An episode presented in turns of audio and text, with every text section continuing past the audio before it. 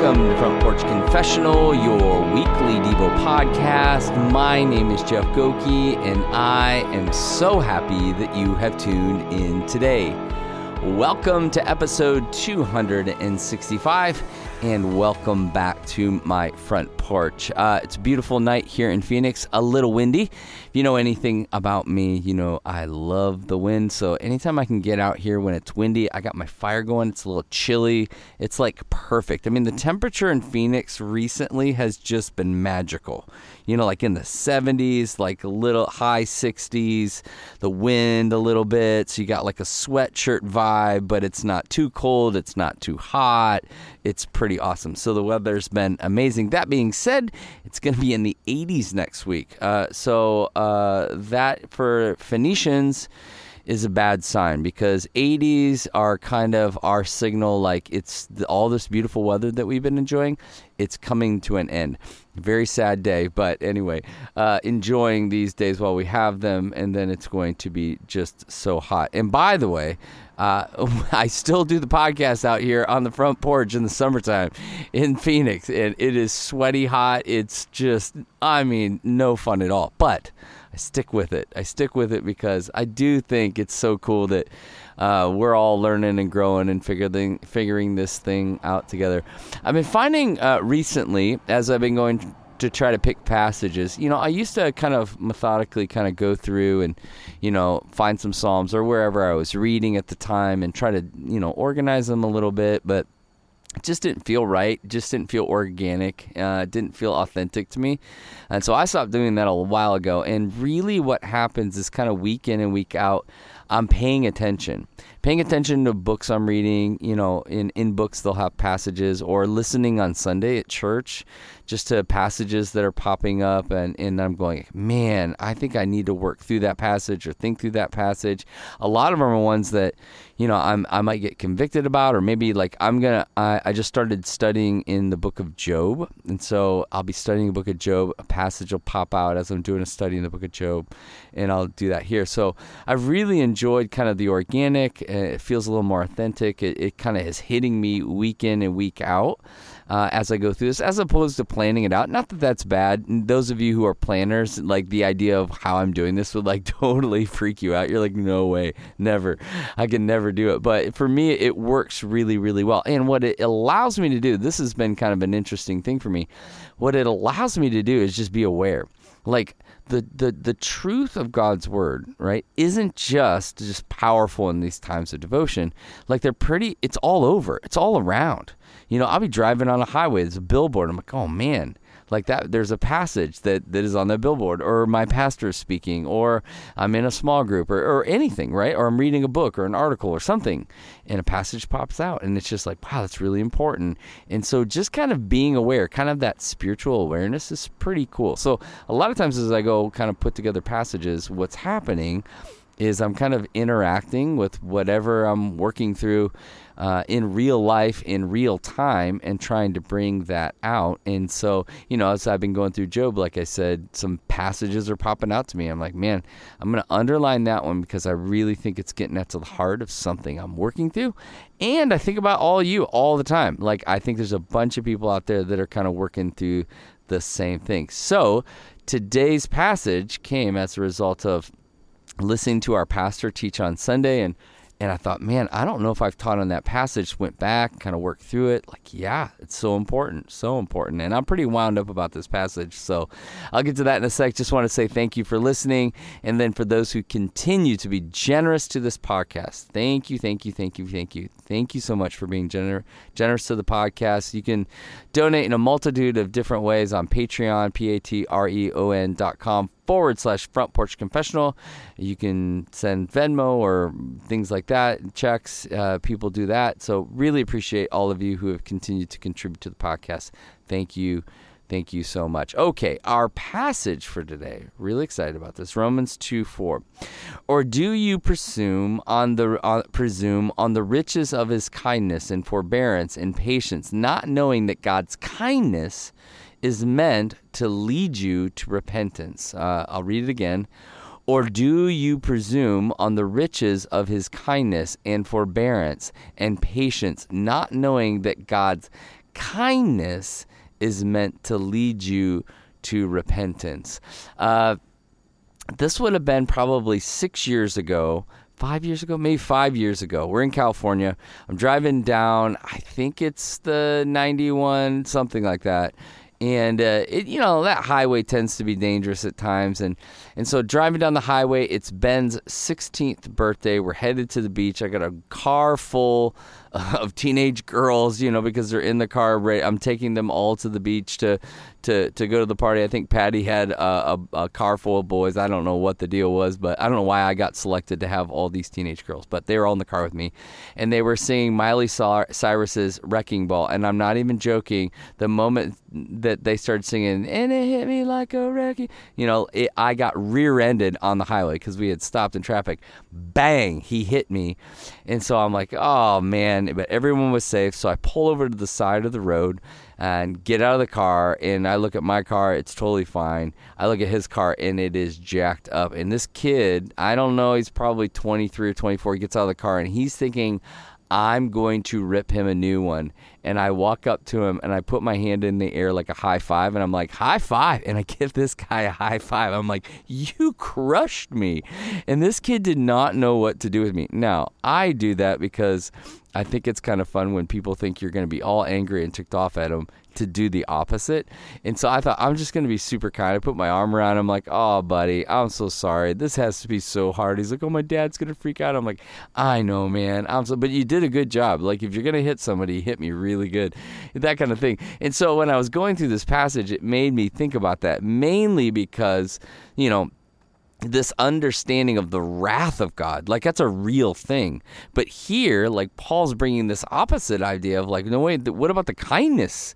The kindness of God. And and what I keep telling us over and over as we go through these po- podcasts is like in in these passages, Context is everything. It's everything. You know, where's Paul coming from? Why is he saying this? Why is this uh, so important? Well, he's just got ta- done talking about passing judgment and and why that is so important. Here you have a group of uh, Jews and Gentiles, right? But he, here you have the Jews. and he's going, listen, look what look at all that God has done for you. Look at His kindness towards us. Look at the method that he is using to draw men to himself. He's using kindness. And those of you who have received that, both Jew and Gentile, should be like overwhelmed by that. You know, these are the, these passages uh, that, that Paul's working through. He's speaking to both just Jewish people, but also to Gentiles who have converted to the faith. And so he's speaking this word to them, going like, listen, if you're going to go around judging people, you've got to really kind of look in the mirror and go, what is going on? What has God done for me? He has been kind. I love this idea of kindness. You know, I love the idea of kindness as a weapon. And that's what I believe Paul is inviting us into. And, you know, what does our world need? Really, truly, what does our world need? Does it need more judgment? You know, does it need more anger? does it need more division? No, no, no, no, no, no. We we need kindness. We need the kindness of God and we need that kindness to just come over and overwhelm others. We need the kindness of God and we need the kindness and we need kindness for other. But here's the thing with biblical kindness, and this is what, man, this rocked me, rocked me as I was thinking through this and working through this. Kindness, it's costly.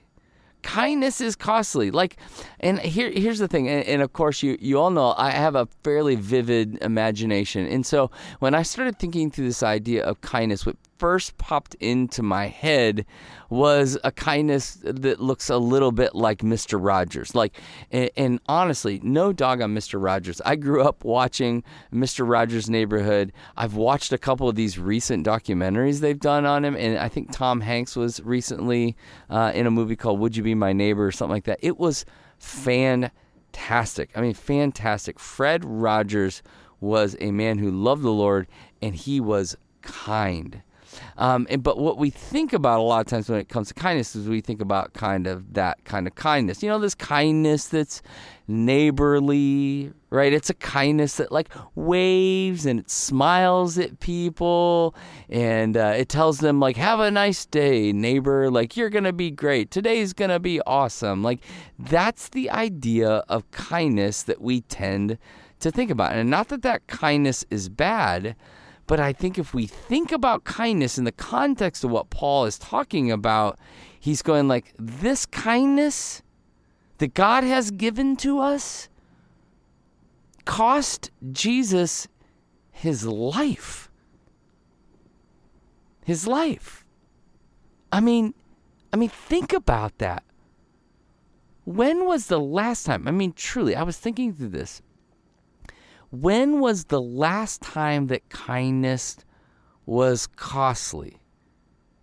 When it cost us something. You know, I, I mean, and it could be as simple as, and I was trying to think through examples of like there, you know, in the grocery store, and you like let somebody in the line in front of you.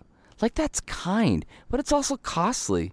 It cost you time, right? Kindness that maybe buys a meal for somebody. You know, kindness that that that that really cares. You know, I, and I thought it's thinking about how rare. I mean, sadly for me, how rare it is that kindness is costly for me. For the most part, I tend to have this very Mr. Rogery type of kindness, which isn't bad.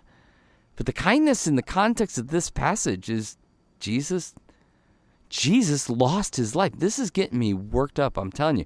Like as I started working through this, I was like, "Oh my gosh. I've known this passage, I've taught this passage, but I have never considered that kindness is costly in that it costs Jesus his life. You know, and I I, I think uh, I think as Christians uh, we talk a lot. You know, we talk a lot as Christians. We talk about love. You know, we talk about forgiveness. We talk about even we talk about kindness. But really, really, really, what what does it cost us? You know, and as I started again thinking through this about kindness and kindness being costly, what I realized was I believe that we want a comfortable kindness, kind of a cozy kindness, a kindness that isn't costly. We want a kindness that that that that causes somebody across the that that causes unity across or, or, or in, uh, with somebody on our party line, but we don't want a, ki- a, kindness that costs us this unity with somebody who's different than us. We we don't want that, right?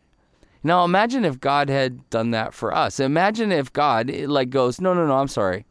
I'm only dying for the Jews. I'm only doing that."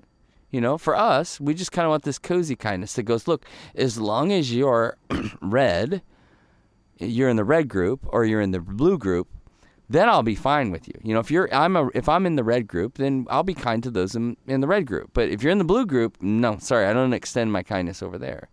Imagine if God did that. Like how crazy that would be. That he only extends kindness to people wearing masks or people who don't wear masks or people who are vaccinated and people are i mean you can just go down the line based upon everything we've experienced as a culture. But think about it. Imagine if god only died for the jews. If he said well you know sorry all you gentiles and by the way the majority of you are gentiles sorry but you were you know kind of born in the wrong people group you know? Like that's crazy. But we do that like imagine if god did that we would be like hey that's unfair that's not right and he's like exactly that's exactly what I'm talking about. Look at my kindness. Look at my generosity. Look at my care. His kindness is what propels him to forgive us. His unrelenting, overwhelming, abundant, abundant kindness. You know, my, my sons work in the, the food uh, service industry, and and they talk about how discouraging it is to see humanity. They see it day in and day out. They they complain and demand justice for things that have no eternal value. And I, and I see that happening all the time. I see that in myself a lot, and, and it's really discouraging. But when I look to Jesus, when I look to Jesus, I see his kindness on the cross. God's love and his generosity extended to the world. And what he says to you and I is go be kind like God is kind. Go be sacrificially kind. Because we will kill people with kindness only when we remember that Jesus was killed to extend God's kindness to us. So the question is really simple How do you need to be kind? How do you specifically need to be kind to those around you? Sacrificially kind. What's it going to cost you? Father God, thank you for your kindness. Thank you for your love and your grace that covers a multitude of sins. We praise you for your kindness. Spirit, guide us, lead us, convict us to do the same for others. So, take a breath, reflect, and believe that the God of the universe is nearer to you than your own heartbeat. Until next time, cheers.